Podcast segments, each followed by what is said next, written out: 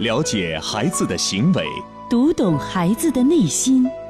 亲子课堂，与孩子一起成长。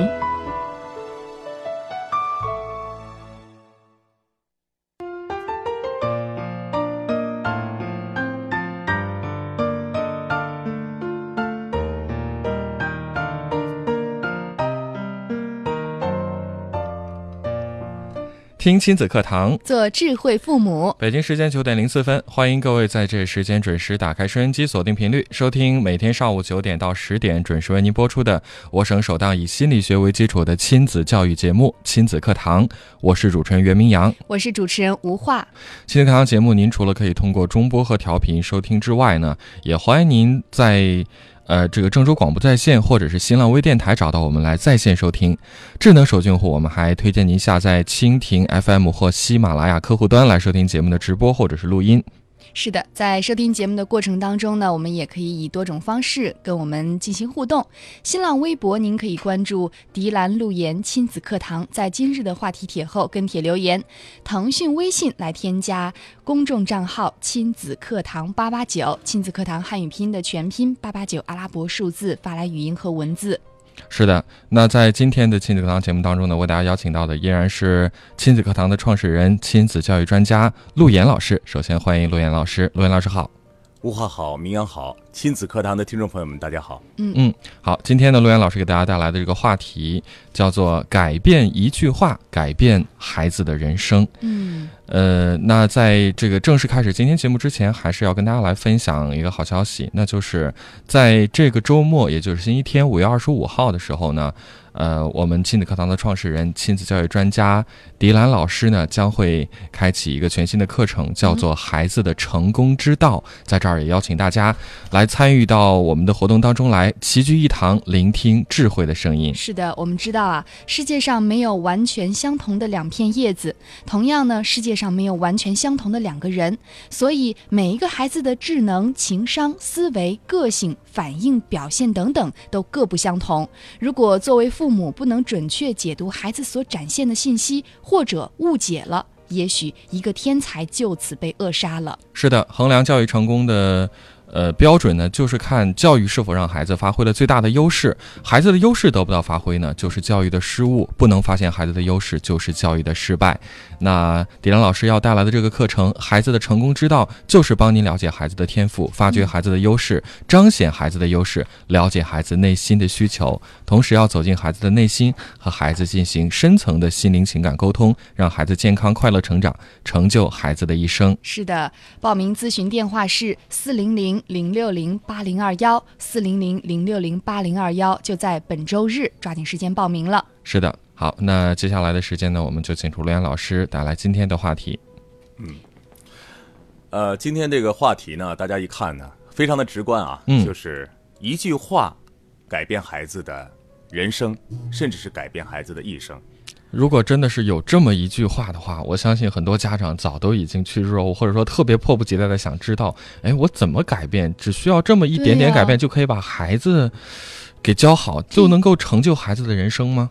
所以这个世界其实是没有魔法的，嗯也是没有捷径的，只有一个人人都会的最简单的方法，人人都会的最简单的方法，就是世界有万法，万法不离其宗。就是学任何一件事情，做任何一件事情，其实都很简单。嗯，只是你有没有从第一开始来做？那么今天呢，我觉得开启这个主题是想跟大家一块儿呢，从最实地的我们每一天的生活着手，因为我们亲子课堂讲这么多年呢，理念大家听到了，学到了，道理我们都知道了，但是你做到了多少？嗯可以说你做到的每一点都是你人生最大的收获。嗯今天我们就来说说一句话，特别好奇，到底是怎样的一句话？是应该节目一开始不应该就马上把它抛出来，我觉得得、呃有个悬嗯对，念有，点悬念。让大家啊猜一猜。我们可能会觉还得是不抛出来呢？呃这一句是话个问肯题定是是吧积极向上的、鼓 励的。对啊，但是嗯也特别想听听，其实心理课堂是，嗯，有很多忠实的听众跟随节目很多年。那如果真的给你这样一个话题，抛出这个问题给你，你觉得呃，怎么去改变？就是用什么样的一句话可以改变孩子的人生呢？我们也想听听大家的这个分享。对，行，大家可以来分享啊。第一，这不是一句魔法；嗯哦，第二，这不是一句语言的文字游戏，这一定是我们生活当中每天都会说到的话。每天都会说到，呃，所以今天咱们节目一开始啊，还是要跟大家来互动，互动什么呢？因为今天我们是实实在在的要去看一看我们生活当中的一些事情对于我们人的影响，嗯，所以呢，今天就想一想，我在跟孩子在一起的这个过程当中，嗯，我最容易说的就是最不经意间说出的那句口头禅是什么？哦，这是一句口头禅啊。你看，有有这样几个问题。第一个是你和孩子之间最常说的那个词语，或者最常用的口头禅是什么？有些家长想了很多，因为这个这个东西呢，我在和家长面对面的时候，我们做过一些这个这样的一些技巧的练习啊。有些家长说我的口头禅是是，啊，有的家长说烦死了。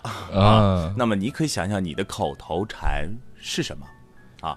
那么第二个呢，就是你当孩子回家了，上了一天学是吧？上了一天幼儿园，上了一天学，回到家之后，你问孩子的第一个问题是什么？嗯，或者说你经常会为孩会问孩子的问题是什么？那么就把这两个信息呢发到我们的平台上，我们一块儿来分析，一定要真实啊、啊！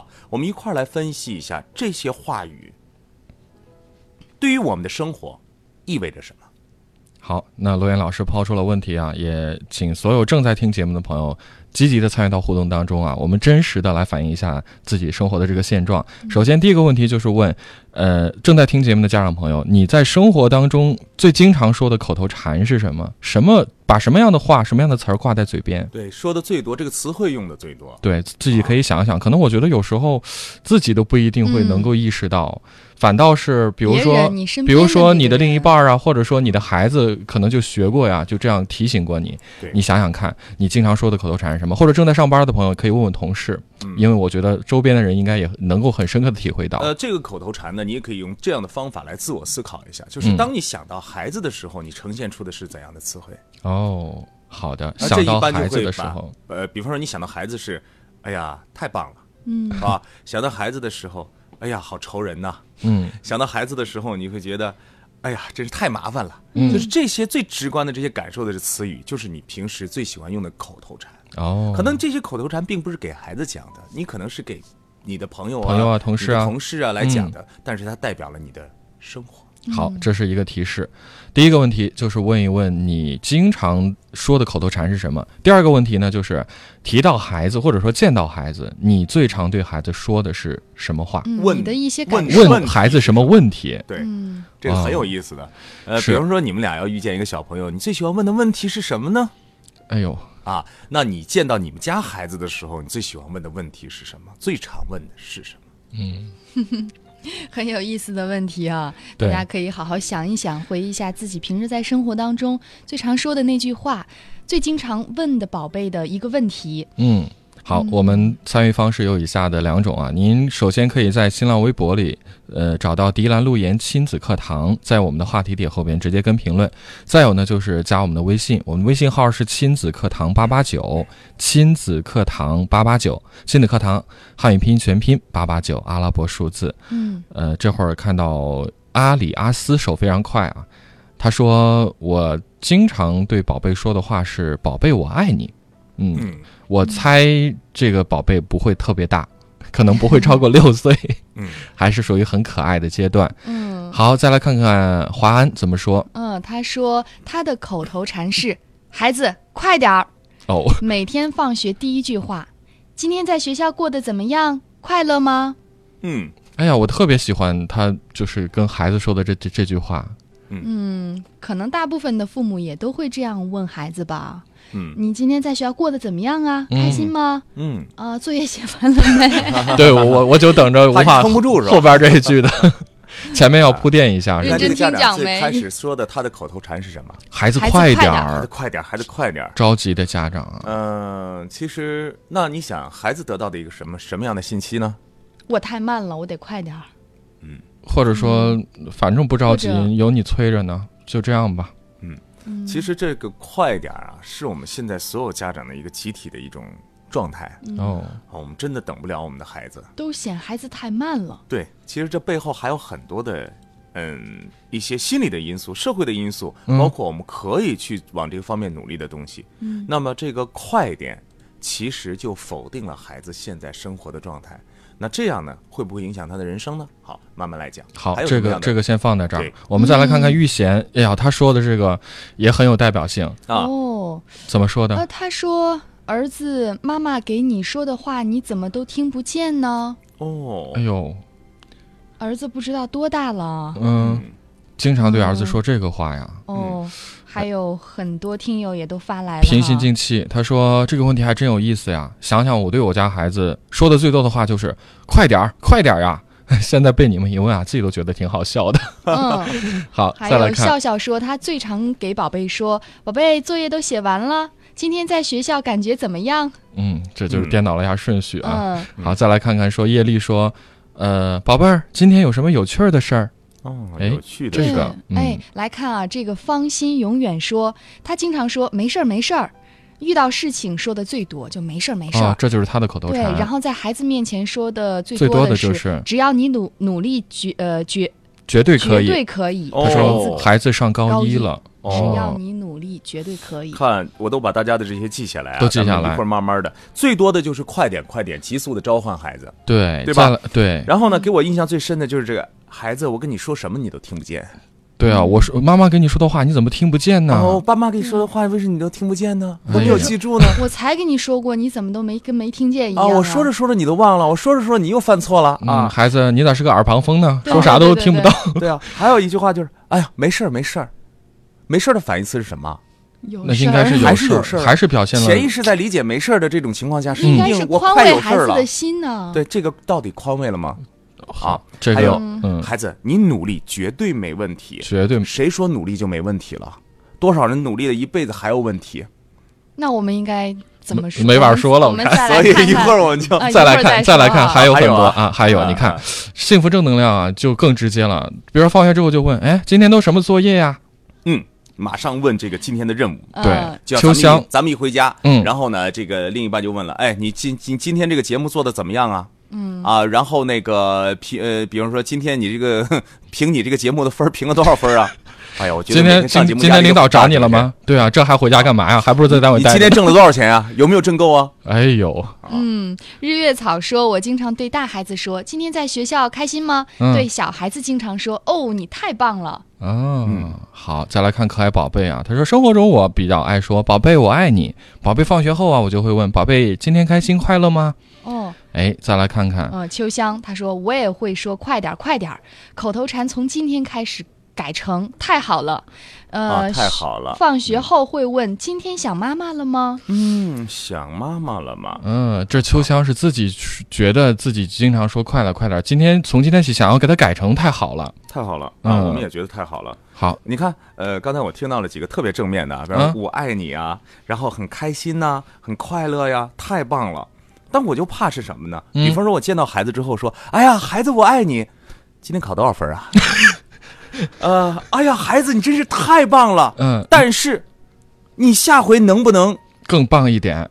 再把某一再把什么什么什么再提高的更高一些？你看，别人小明都已经提高了很快了，你为什么还没有呢？或者是做了做了一桌子丰盛的菜，孩子快来吃吧！哎呀，对特别好！哎，孩子，你给我先说说考了多少分嗯儿？或者还有很多家长也许会说：“你再不怎怎么怎么样，我就怎么怎么样。哦，你在就是做了很多的一些假设啊。”嗯，对，还有嗯所以你看这些美妙词语有没有？我们现在生活当中家长都会用了，但用之于我们心里到底想的是什么？好，继续往下看看一句话，非常能够影响多我啊一们句的话，人生这吗这个笑笑这个笑笑杀伤力更大。他说啊我也喜欢说，快点儿，你怎么这么没记性呢？哎， 嗯，呃，我现觉得在嗯今天这个咱们总结完了之后啊，嗯可以把它制作成我们亲子课堂的一个警示片花，哦，让大家以后都听一听，我们经常会说的这些话到底怎么样影响我们的孩子了。好的，嗯嗯，好，来说一个积极向上的哈，阳光心情。他说每天回家见到孩子会说：“来，宝贝，抱一个。”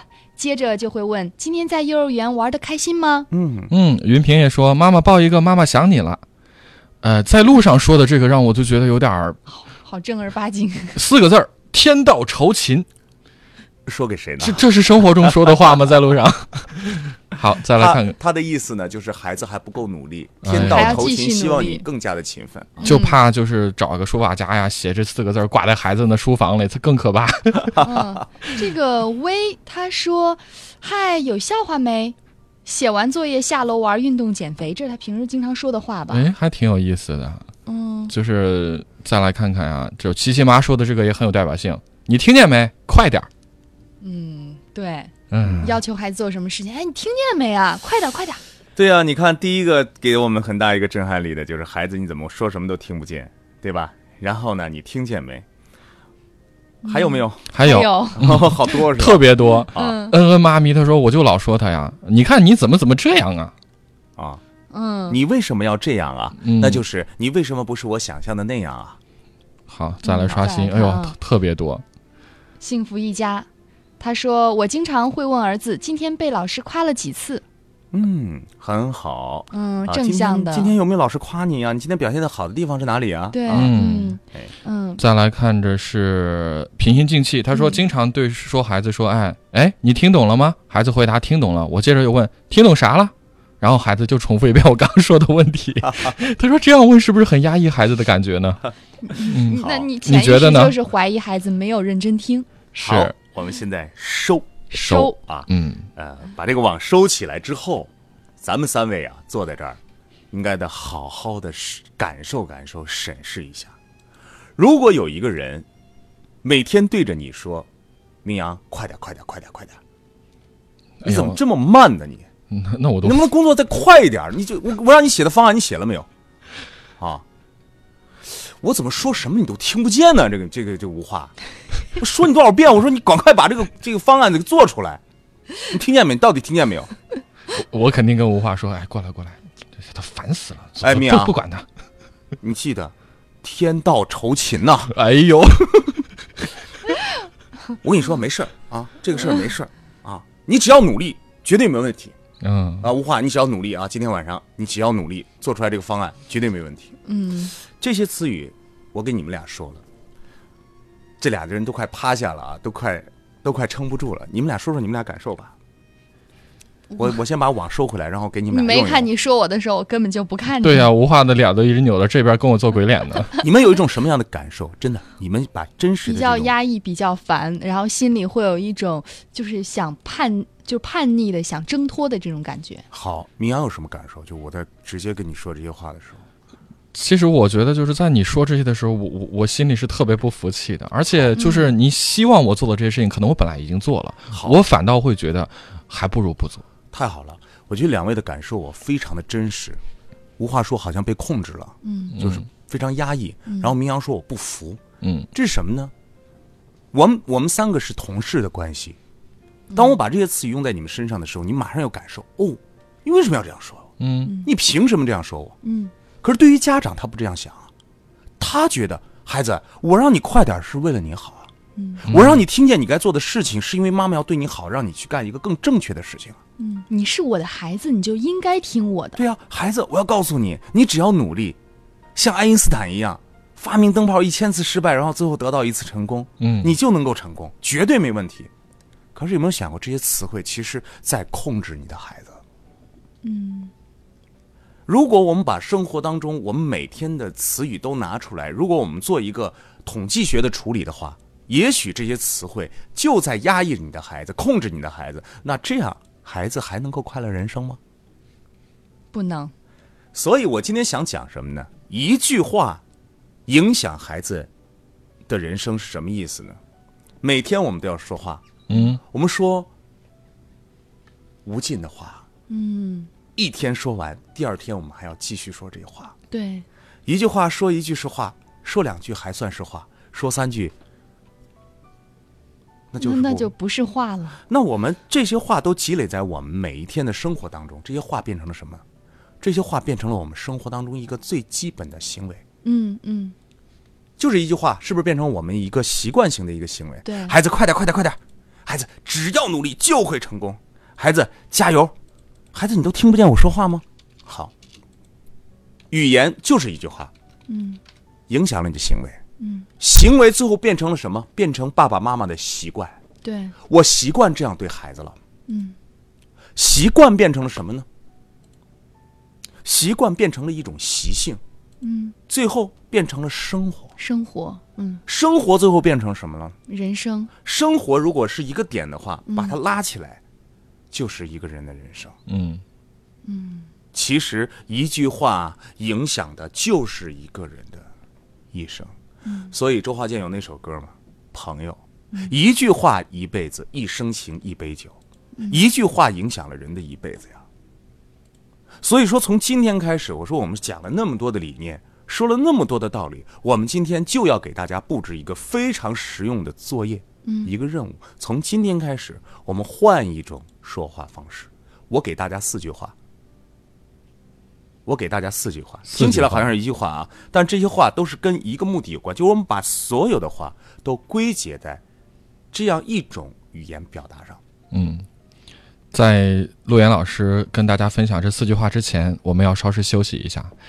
刚刚也希望大家就是呃真的就是听到了各个家长分享来的这些话之后，可能有也会有所反思。嗯，好，我们稍事休息啊，继续回到节目当中。也提醒大家，在九点三十分之后，我们开通两路热线零三七幺四个八四八八九和四个八五八八九。当然，这会儿微博和微信也欢迎你继续跟我们来互动。好了，这个广告很短啊。回来之后，我们特别想听听今天罗源老师要给大家带来的这句话到底是什么？对就是一句什么样的话可以改变孩子的人生呢？ 是，其实陆岩老师上过很多期节目哈、也不止一次给我们的听众朋友送去一些话，嗯比如说关于呃情绪方面的，对可以很好的疏解自己情绪的几句话，曾经说过的陪孩子啊，包括我们有一种平静的心呐、包括我们要呃把心定下来才能生智慧啊，等哦等，对啊很，包多括话，包括教育当中最重要的是是什么？ 是几几乎把我所嗯 他讲的这个主体内容都在他的脑子里。哦，是吗？ 嗯，好，看来这个陆岩老师的话已经改变了吴化的 人生啊。 谢谢陆岩老师，这生活当中交流的也很多嘛，嗯所以你看，呃，有些话呀，我们听着习以为常的话，我们都对它没有感觉了，我们觉得生活就是这样的。但你真正认真的是想一想自己说的话，并且从今天开始，按照我今天给大家布置的这个作业的模式，我们去练习一下。嗯，这也算是一种实际的一种修炼吧。那么我们今天就实际的修炼一下。这四句话从何而来呢？就是每天当孩子回家的时候，你都可以用这四句话当做今天的一个主题。其实刚才我说了，任何一件事情都很简单，简单的不能再简单。这四句话也很简单了。嗯。但是我希望大家现在能够拿笔记着，真正的去问这四句话。好，如果孩子在幼儿园，或者孩子在学校，或者你的孩子已经上班了，你回家的第一句话应该问孩子的是：嗯孩子，你在幼儿园，或者你在学校，有什么好事儿发生啊？嗯你知道这句话看似很简单，但是你知道很多家长呢，还有一些家庭啊，我们在做一些呃面对面的一些问题的指导的时候啊，我发现很多家庭里边问话都很奇怪的。嗯，今天出啥事儿没？啊 今天有什么事儿没有？啊就是总感觉每天都要发生点什么事情，然后呢，它核心的焦点呢都是出什么事儿了。嗯，这种负面的能量是很大的，因为你回家第一句话你就把这个人所有的负面信息全部给给勾出来了。嗯，但如果说你回家第一句话很简单，这个简单再简单不过了，但是我希望家长真的能去做啊，嗯嗯我觉得做比说重要的多。嗯，就是今天在学校、在单位啊，有没有有发什生么什么好好事儿？好事儿，快或者乐你的跟孩事子，情哎，对你跟嗯孩子说的时候呢，今天有什么快乐的事情，嗯有什么好玩的事情，嗯我总会问问我们家妞儿，我说，哎，今天又学到什么好玩的东西了，又跟老孩子，呃又跟老师又做什么好玩的游戏了，嗯然后又跳什么好玩的舞蹈了，生活就是来玩儿的，嗯，但是你一定要找到的点是，今天有什么好事发生，嗯，积极嗯向上的，好，这是第一句话呀，孩子啊，今天在学校有什么好事儿发生？对，好，那么第二个第二句话呢，就是首先关注的是什么呢？首先关注的是孩子的价值观。嗯，价值观是什么呢？就是你去看哪里，你是看好事还是看坏事？你是接喜神呢，还是你是去看待悲惨的命运？嗯那么在南方有一些地方就很有意思，就是他们用一些仪式化的东西就接，就是把这种生活当中很欢喜的东西带过来。嗯那么第二句话呢是什么呢？叫做关注他自己了。今天你有什么好的表现？今天嗯你有什么好的表现？孩子，今天你有什么好的表现？我经常问我们家妞，哎，今天你又表现，你又在哪方面有什么突破？或者说，哎，今天你这个舞蹈是不是又学了一个新动作？哇，这个动作太好了，我都做不到。嗯哦，我小时候特别爱跳舞，我经常跟我女儿分享，因为我在陪伴我女儿这个学跳舞的这个过程当中，我也很很有心得啊。那我就跟她说，我小时候怎么学的，然后我遇到了什么样的困难，我就发现，哎，她今天有什么样的新的表现？你在幼儿园里边有什么好的表现？老师怎么表扬你的？哎，这就关注到孩子的个体了。哎，你今天在单位怎么样啊？有什么好的表现呢？嗯，好好，这是第二句话。第三句话，孩子，今天有什么好的收获？今嗯天有什么好的收获？对，今天一天了，你觉得有什么样的好的收获？我觉得每天就总结好的收获呀，具体到他学到了什么，具体到他体验到了什么，嗯这是一个促进右脑发展的一个非常好的方法。比方说，孩子会说：“哎呦，妈妈，今天我做了一件事情，我觉得很开心。”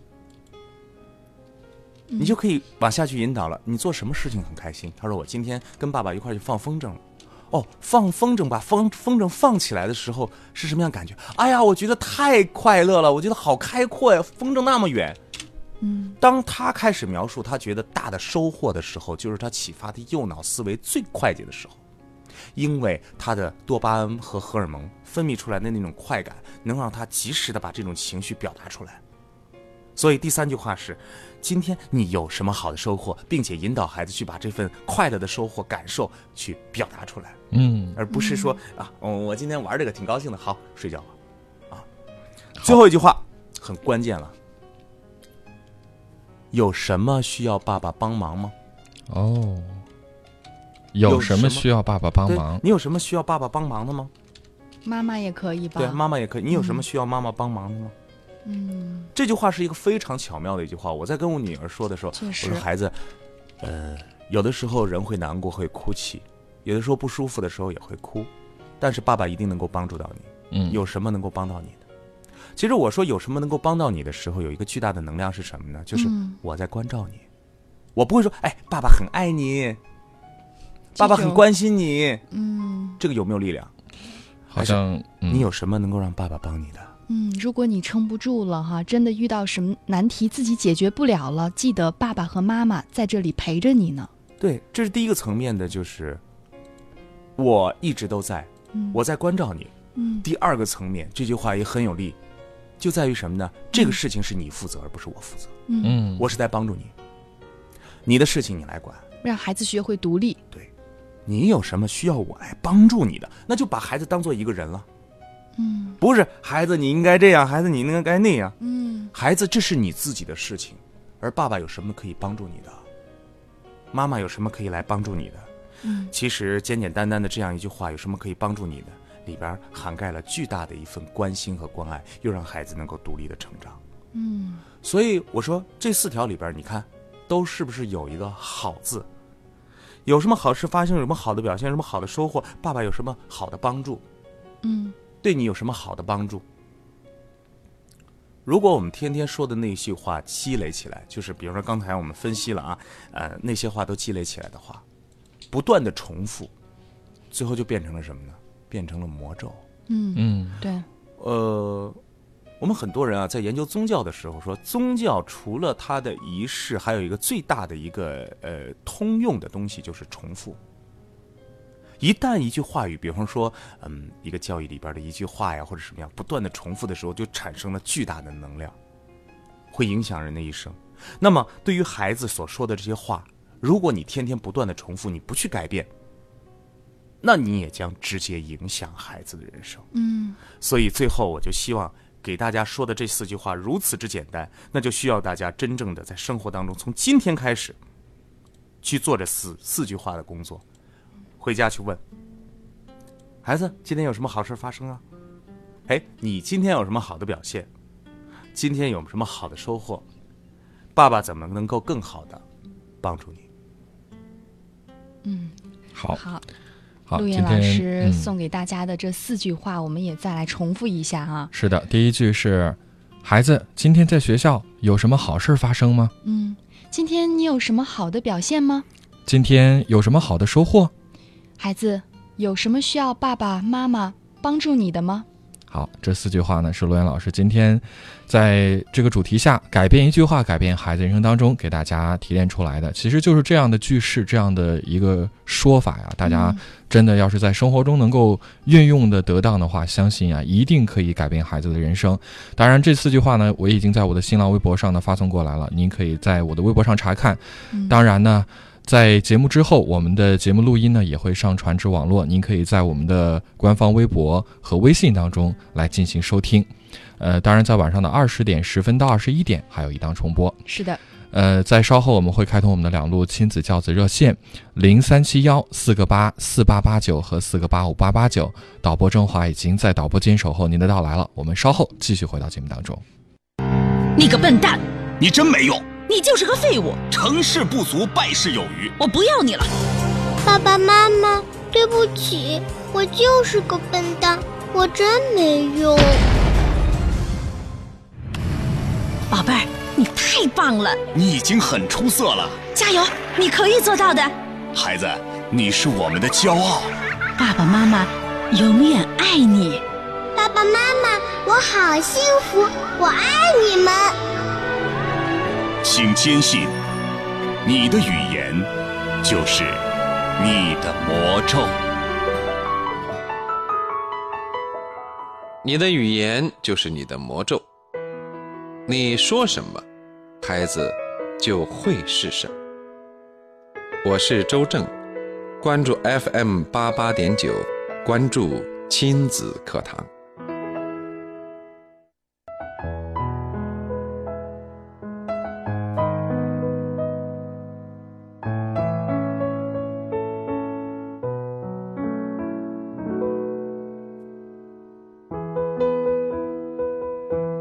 好的，欢迎继续回到正在为您直播的亲子课堂节目啊，我们的参与热线已经为您开通了零三七幺四个八四八八九和四个八五八八九，欢迎您继续来拨打。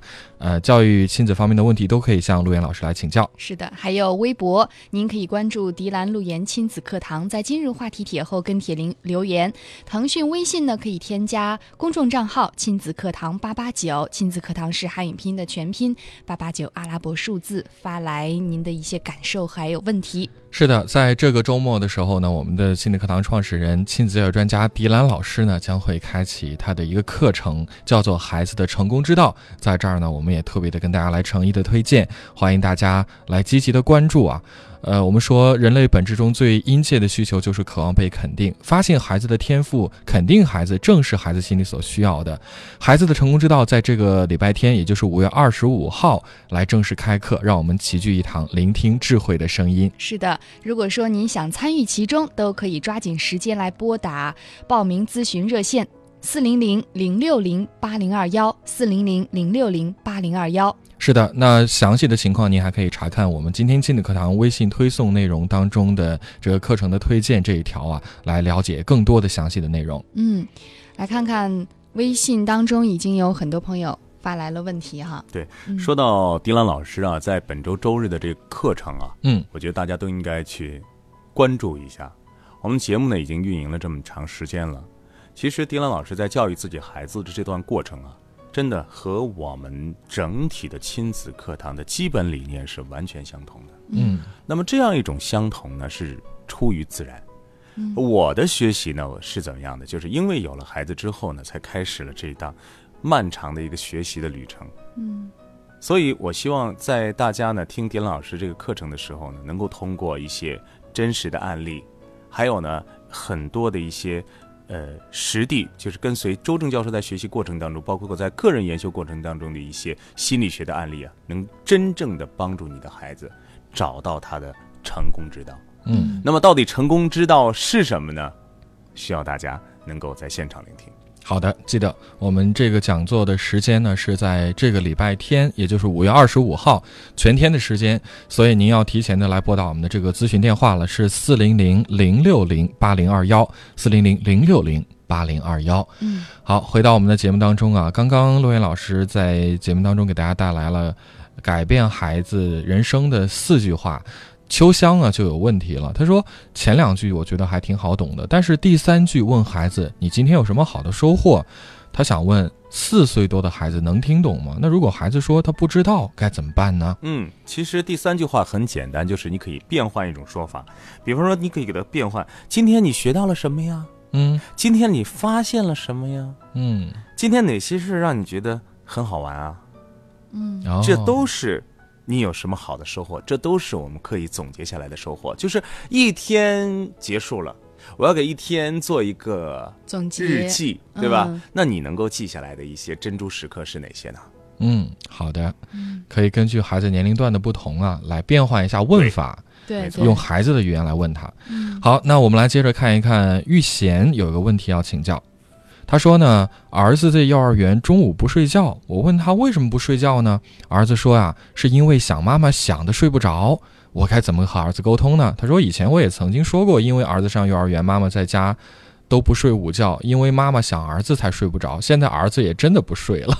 啊，这是不是一种心理暗示呢？对呀、你看，其实孩子呢有正常的一个呃是呃生物钟，在幼儿园不睡觉肯定是没有调理在正常的一个作息的生物钟当中，那需要家长呢有一段时间去慢慢的帮孩子调理，比方说晚上的时候能够适量的早睡，早晨的时候能够适当的早起，到了中午的时间呢就能够把他的生物钟调准。那是不是因为说不睡觉想妈妈这件事情呢？其实我觉得这个原因呢，一定有你心理暗示的成分。嗯孩子呀，很多时候你在问孩子这些问题的，尤其是对于像小班、中班的孩子，你问他这样问题，说你为什么不睡觉呀？嗯，他的逻辑关系其实不是很强的，他会给你编一些理由，因为嗯他的想象力要超过他的逻辑。嗯，他会他会说为什么不睡觉呢？因为我中午想见那个熊大。啊！你想见熊大，你就不睡觉啊？对呀、那熊二可能还过来呢。你你你傻了，你都不知道他为什么不睡觉了。对，就是其实孩子这时候他的大脑还没有发挥到这个呃发展到对逻辑逻辑思维的阶段呢。这么厉害，就是他会，你告诉他写什么，他就真的相信是什么。比方说，你告诉他，嗯、你是不是在想，你是不是中午不睡觉，是不是因为想妈妈呀？他肯定说啊是。 那你要假设再换一种，说你中午不睡觉，是不是在想爸爸呀？嗯，我就是想爸 爸。那所我以们呢是不是可以说，你睡了，我们就可以在梦中相见了？你说的也太浪漫了吧， 有点琼瑶阿姨的意思啊。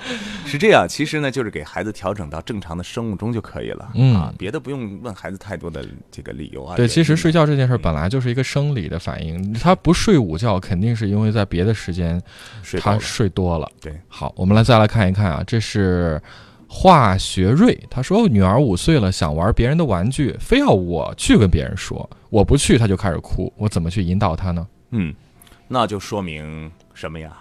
是不是过去这个妈妈经常帮孩子去处代理劳这了些事情？嗯，那你就慢慢的脱身吧。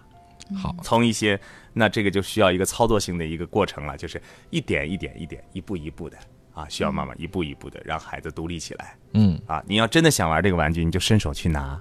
嗯，可能开始这个玩具呢离他有五米，需要你去拿，那你现在现在拿到四米的地方，然后他跑一一米就能拿到。嗯。那么下一次在两米，在三米，总之是一个循序渐进的过程。好，关于今天的话题，幸福的小鸟还有一个问题，他说我也曾经问过孩子这些问题，孩子全回答没有没有，孩子十岁了。哦，那你看看你是从几岁开始问孩子这个问题？另外，我觉得父母不应该仅仅只是停留在问，是不是也可以把这些问题问问自己，同时把这些好的东西分享给孩子呢？是，呃，刚才吴话说的这种嗯状况啊，真的是给大家一个很好的一个启发。比方说，你一回到家，你跟你老公或者老婆在家里聊天，就说：“哎呀，烦死了，烦死了！嗯今天台里的那个老张啊，又把我的桌子上放了一堆报纸。” 那个吴话呀，又把我桌子上那个那个那个钢笔拿出来，自己在那儿用。哎呦，快烦死！你们单位这些事儿，如果你想想，你在谈论你的生活的时候，全是那些不好的事情，然后烦躁、急躁、讨厌、抱怨，然后再问孩子啊，嗯 你今天学校有什么好事儿呢？ 然后孩子会说什么？没有个屁好事儿对，啊！小李又过来把我的那个 转笔刀拿走了。是，其实这个家庭的文化真的是特别去影响孩子的成长啊。好，我们来看看这个振华是我们现在有线上朋友在等待，啊我们来听听她的问题。这是胡女士，胡女士您好，你好，老师。哎，久等了，您请讲。嗯、我有两个问题。第一个问题就是，呃，就是我们家孩子是四岁八个月了嘛，然后我想让他自自己到那个小区游乐场去玩儿，他就会说，嗯、妈妈我怕。完了我就问他，我说孩子你怕什么呀？他就说我也不知道。嗯，嗯，然后前几天啦，我就还是这样问他，他就说，嗯，那个谁谁谁说，嗯、小区里边有坏人，嗯啊，因为之前我也告诉过他，就是说，嗯、如果陌生人给他东西，或者是让他带他走的话，就不要跟他走。嗯可能他把这个联系起来之后，就感觉一个人出去感觉不安全那样。嗯啊啊！就是怎样去引导他，让他就是说，嗯、嗯，有选择的这个，啊 我不知道怎么引 导他。在关于孩子啊，尤其是十二岁以前的孩子，关于安全教育和性教育这两个层面，都有一个最基本的原则，就是当孩子在未知的状态下，先不要提醒他，不要告诉他。孩子问到哪一句，咱们就回答到哪一句，包括孩子的安全教育。那么咱们就不说性教育那个部分，说安全教育的这个部分。现在很多家长会把安全教育的很多层面带给孩子，其实是带给孩子了更多的恐惧。你比方说，他会说：“哎，孩子，我跟你说，你见到什么人可不敢跟他说话啊，什么人会拿什么样的东西，怎么怎么样，那是很危险的一件事情。”其实你只要告诉孩子什么呢？比如说，你要记得爸爸妈妈的电话号码，你要记着，你一定要跟着爸爸妈妈。啊，你遇到什么危险的时候，你该怎么做？说到这个层面就可以了。一些特别让人觉得害怕的事情呢，确实会给孩子带来恐惧。所以，人活在这个世界上只做只做两件事啊，一件事呢是逃避痛苦，一件事是追求幸福。那你觉得这两件事做哪件事更好一些？问您呢？嗯，没人儿呢。我听着呢，老 师。呃嗯、听的比较逃关避注。逃避痛苦和追求幸福这两件事，你觉得哪件事更好一些？嗯，追求幸福。好，那追求幸福的话，小区有一个游乐场，游乐场好玩吗？ 就是这样子问孩子哈，游乐场好玩吗？对，我是问你呢，我你觉得游乐场好玩吗？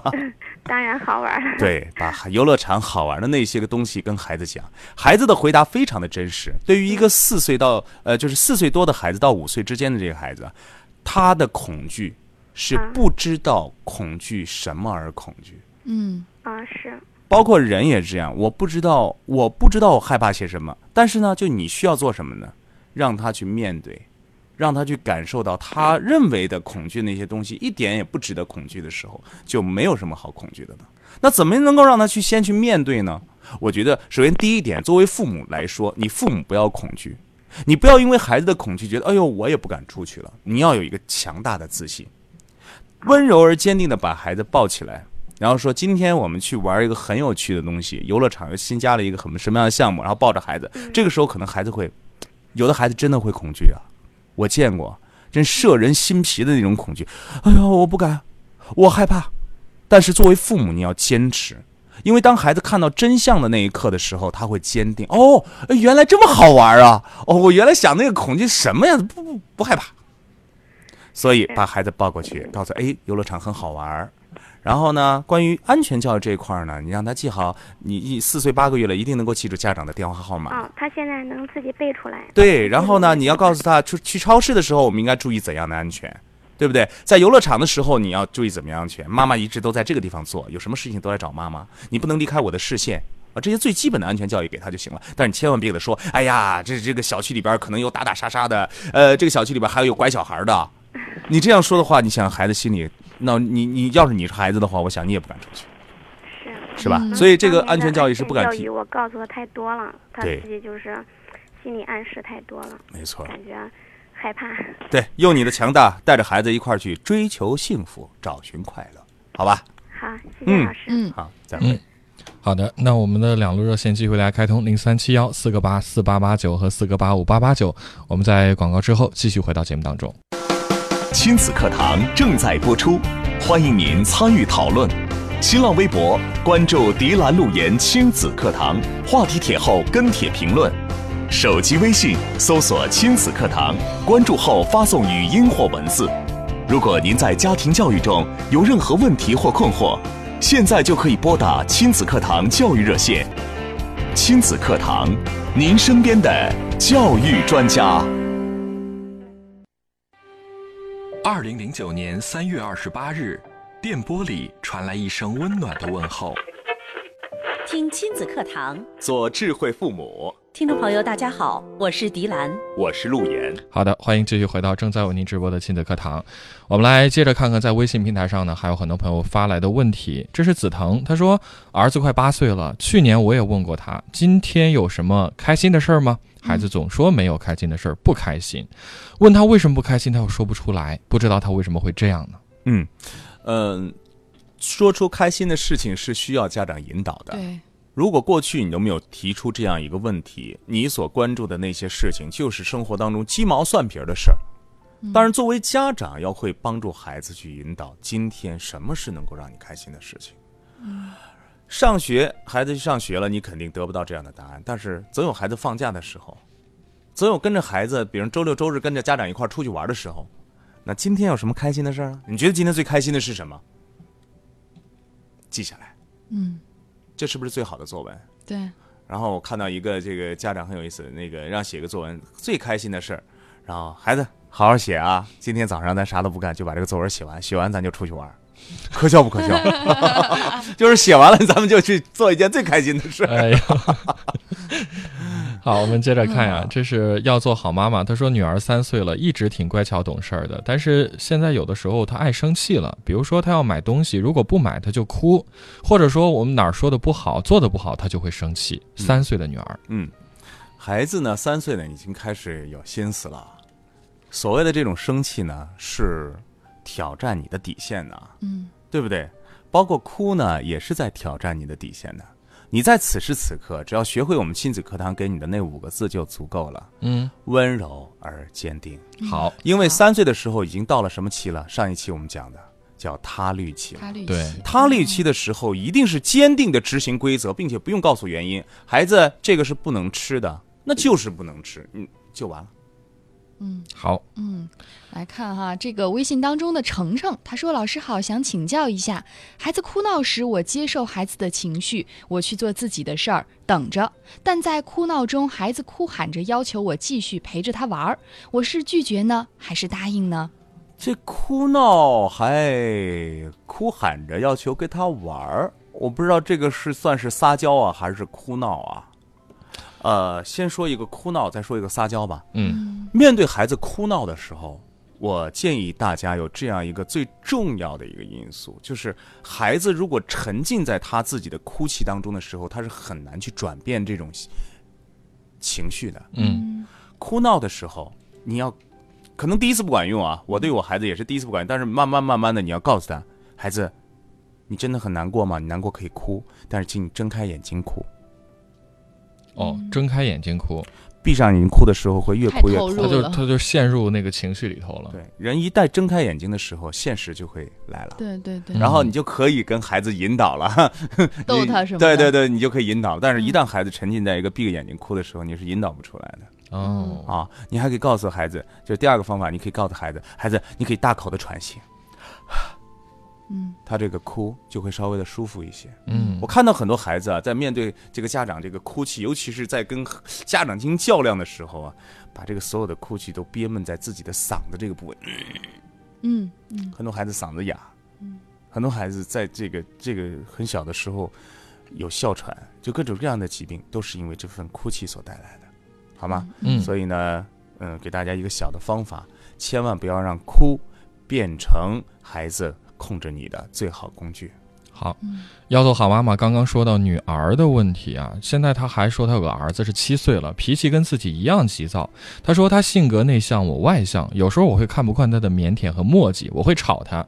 现在她的负面情绪还挺多的，我的也很多。我想改变，我知道只有我改了，孩子才能改，我该怎么办？罗源老师，你能给我建议吗？你向气球上锤了多大的力量，它就会给你反抗出多大的力量。从今今天开始，你拥抱这个气球，问他这四个问题：孩子，今天有什么好事发生？孩子，今天有什么样的收获？孩子，我有什么能够帮助你？一步一步来。我说，今天这个功课看似简单，但是大家要做，这是一份真实的锻炼。嗯，美好时光，她说啊，老公总是说我说话口气太冲，让我用录音机录下来听。听了之后，我也觉得我说话太硬了，该怎么柔下来呢？哦，是不是在您的家庭当中，您的爸爸和妈妈至少有一方也是这样的说话方式呢？嗯其实有时候也是自己无意识当中去做的对，事情，但是她想改变，怎么改变？他已经改变了，已经她意嗯他识到意了，识到了，已经改变了。其实你知道什么叫改变吗？比如说，我想改变，我想把这个手机从这个桌子上改变到地下，嗯，我怎么改变？那要行动啊，首先先看到，嗯，如果我看不到，我是一个比较冲的人，嗯呃，别天下所有的人都说我是一个冲脾气，对吧？嗯，这大脾气、火爆脾气，可是自己都不觉得，自己不觉得，这自己哪怕觉得他也不接受。嗯，那我我先认可我自己，我先把手机拿到我手里。哦哦，我是一个特别火爆的人呢，原来 我说话我拿录音机还录了录，你说嗯这一步重要吗？非常重要，很重要。下一步才把这个手机揣到兜里啊，以后我不要这个了。嗯哦，放起来。所以第一步是看到，他已经看到了，非常好。加油啊！对你看到了，就说明你觉察到了。那么下一次再有这样情绪的时候，第一，深呼吸；嗯第二，告诉自己，我是一个这样脾气的，我要慢，我三十秒之后再做决定。嗯对，嗯就是这样声脾音气的人就要三十秒之后再做决定就好。我觉得音量首先你得放低啊。当嗯你大声说话的时候，就会显得特别的强硬。其实往往这样的人啊，他的决策力是很强的，嗯，但是他一旦到了这种所谓非常冲火爆脾气的时候，马上他就觉察不到自己了，就拿不到手机了，你知道吧？嗯，啊好的，那我们看线上还有位朋友有这个电话呀，我们来听听她的问题。这是吴女士，吴女士您好，啊，你好，是我吗？哎，哎是您，请请讲讲。啊，是这样的，我那个弟弟的儿子，呃，三个月来我们这里，我自己开了一个加工厂，跟我老公一起干的。完了吧，我弟弟也过来上我们这边去入股了，他那个儿子呢也跟着一起过来了。我那个侄子十六岁，他特别喜欢上网，其他的嗜好吧也不是说很差劲儿，呃，就是我我弟弟平时忙工作吧，也没什么时间管，我吧就好像不管吧。有的时候他的习惯看着明明是不好，我要是不管吧，心上过不去；要是管了吧，这小孩很恨我。嗯，好，吴女士，啊你弟妹呢？我那个弟妹在老家，她没在这里，我们不是郑州人。哦，这个娘啊，对于孩儿啊，嗯特别的重要啊。我们节目里边讲，娘是孩儿的命啊。这当爹的带着，呃，来到这边呢，你们做生意呢，当然，呃，这是一种生活的方式了。但是我想告诉你什么呢？一个孩子到了十六岁啊，到了这个年龄段的时候，你再想去管着这个孩子，啊，应该是不可能了。所以你们要做的是什么呢？就不管这个孩子现在这个学习状况怎么样啊，他没有呃学习，就是在我们这这里面来工作了。哦，已经开始工作了啊是吧因为？他的学习很不好。哦，那好，那咱们就来看看这个孩子，给孩子讲一讲他将来想要做些什么。他将来我问了，他、哦他很迷茫，啥也不想，对就是想上网。嗯，一个人，你想一想，我都不知道明天是什么，我往明天去干嘛？我还不如天天在今天里边一个温暖的小小温室里边待着呢，对不对？